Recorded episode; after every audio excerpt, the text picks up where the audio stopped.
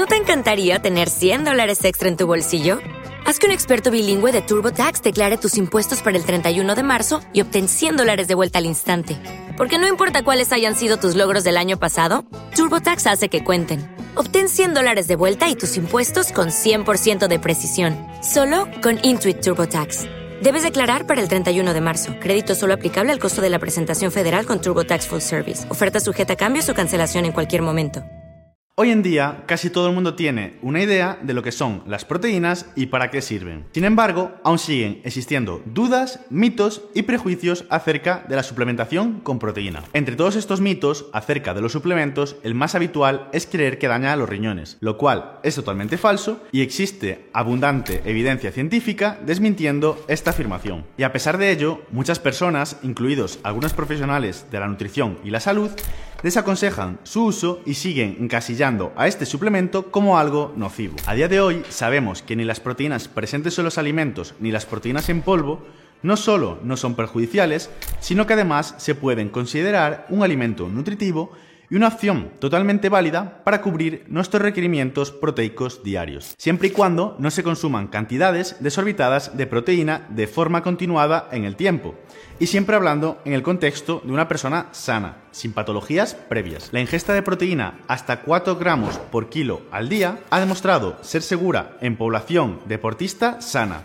Esto no quiere decir que sea la ingesta óptima, ya que, como explicamos en otro vídeo, la mayoría de estudios coinciden en que entre 1,5 y 2,2 gramos por kilogramo de peso corporal está el margen de ingesta óptima para maximizar las ganancias de masa muscular. Además, como macronutriente, las proteínas aportan mayor saciedad a igual de calorías ingeridas que los carbohidratos y las grasas, por lo que además de ayudar a evitar la pérdida de masa muscular en una etapa de definición, también nos pueden ayudar a generar adherencia a la dieta por su mayor efecto saciante. Entre otros beneficios que puede aportar un consumo de proteínas adecuado, como mejorar los niveles de glucosa y la respuesta a la insulina, reducir la presión arterial y la rigidez arterial, o mejorar el perfil de lípidos, especialmente cuando el consumo de proteínas proviene principalmente de origen vegetal. Cuando hablamos de proteínas en polvo, generalmente nos referimos a la proteína de suero de leche o whey protein, que es la más conocida y la más empleada. Sin embargo, existen muchos más tipos de proteína en polvo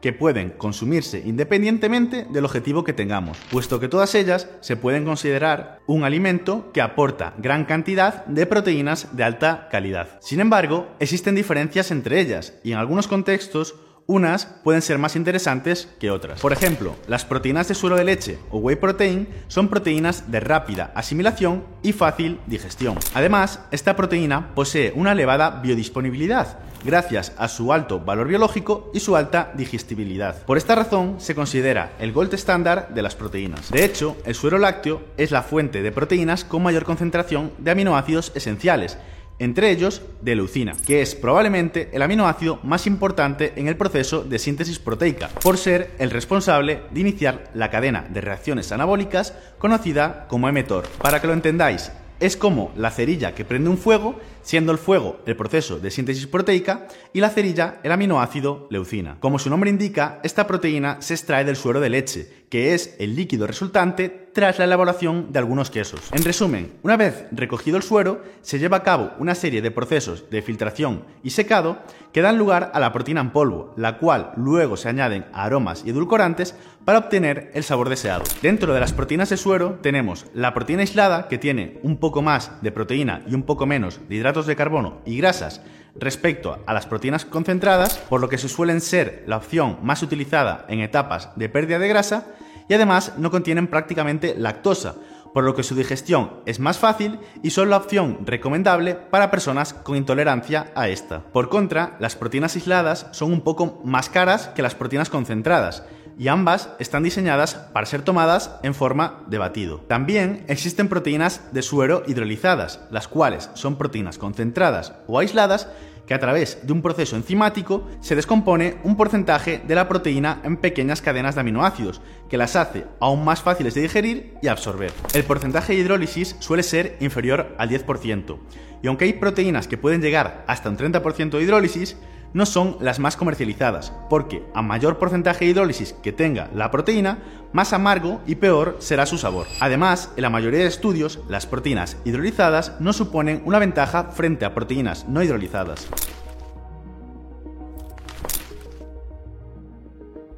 Por otro lado están las caseínas o proteínas de leche, que son un tipo de proteínas las cuales se componen por un 80% de caseínas y un 20% por proteínas de suero. Tradicionalmente, este tipo de proteínas se suele consumir antes de dormir, por contener proteínas de asimilación más lenta. Sin embargo, realmente podrían considerarse proteínas de liberación secuencial, ya que una parte de la proteína es de asimilación rápida y otra parte es de asimilación más lenta, por lo que podrían consumirse en cualquier momento del día. Y por si había dudas, no suponen una desventaja de cara a ganar masa muscular respecto a otras proteínas, ya que son capaces de estimular la síntesis proteica neta de forma similar a las proteínas de suero. De esta manera aportan mayor saciedad que las proteínas de suero tomadas en forma de batido. Inciso, también pueden ser bebidas en forma de batido. Simplemente, en ese caso, se deben disolver con un poco más de agua o leche. Por último, mencionar que existen las proteínas veganas, las cuales son una opción perfecta para aquellas personas que desean disminuir el consumo de proteína de origen animal de su dieta, personas veganas o intolerantes a la lactosa. Además, estas tienen la peculiaridad de que espesan todavía más que las caseínas, por lo que pueden ser consumidas con cucharas, aportando mayor saciedad, algo muy interesante en etapas de pérdida de grasa o personas con mucho apetito. Y aunque mucha gente piense que las proteínas vegetales no son completas o no son tan válidas para ganar masa muscular, la ciencia, una vez más, nos demuestra con estudios que esto no es cierto. Además, existen suplementos de proteína veganos que son mezcla de diferentes tipos de proteína como arroz y guisante o suplementos que están enriquecidos con aminoácidos esenciales, haciendo que su perfil de aminoácidos sea similar al de una proteína de suero. Sin embargo, al igual que ocurre con muchos productos que podemos encontrar en el supermercado, en los suplementos, y concretamente en los suplementos de proteína en polvo, existen muchas formas de engañar al consumidor, sobre todo para hacerle creer que va a comprar un producto de buena calidad cuando no lo es. Pero antes de nada, lo primero que debes hacer a la hora de revisar un etiquetado es fijarte en la lista de ingredientes. Primero,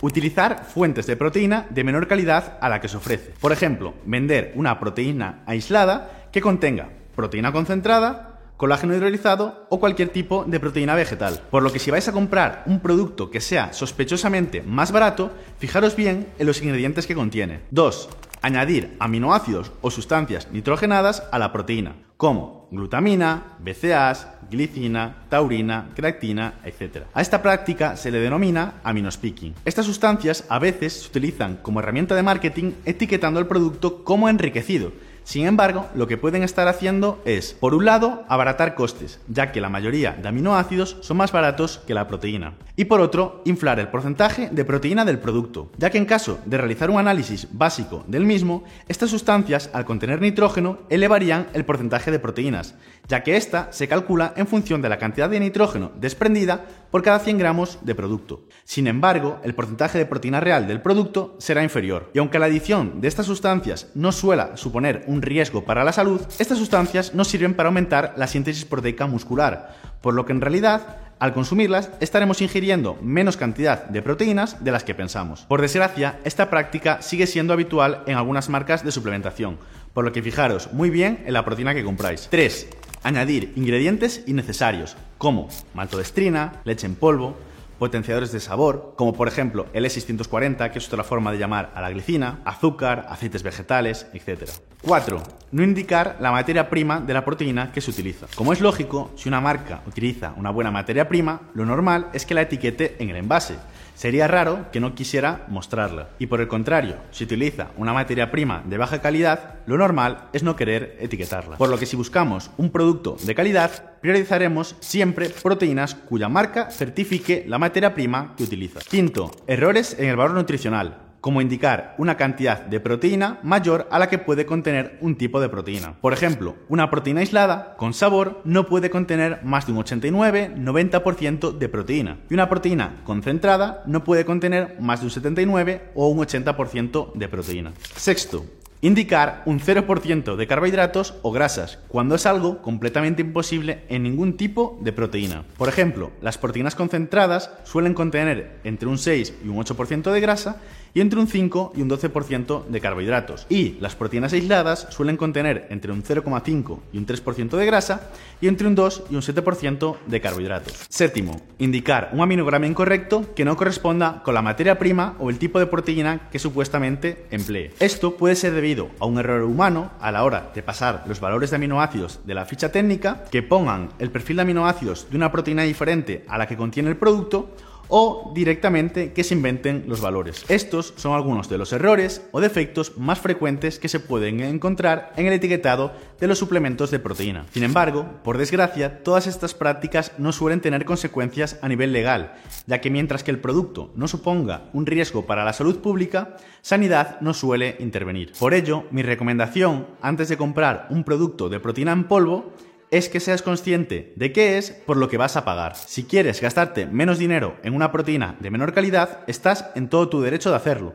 Pero yo con este vídeo te estoy intentando aportar toda la información posible para que tengas los conocimientos y el criterio suficiente para saber qué es lo que estás comprando. Hasta aquí el vídeo de hoy, espero que te haya gustado. Y por cierto, si te gusta todo lo relacionado con el mundo del fitness y quieres ejercer como entrenador personal, desde Fit Generation acabamos de lanzar el técnico superior en acondicionamiento físico, un grado superior 100% oficial que te permitirá ejercer como entrenador personal de forma legal en España. Tienes toda la información en el primer link de la descripción y en el link del primer comentario fijado. Nos vemos en próximos vídeos.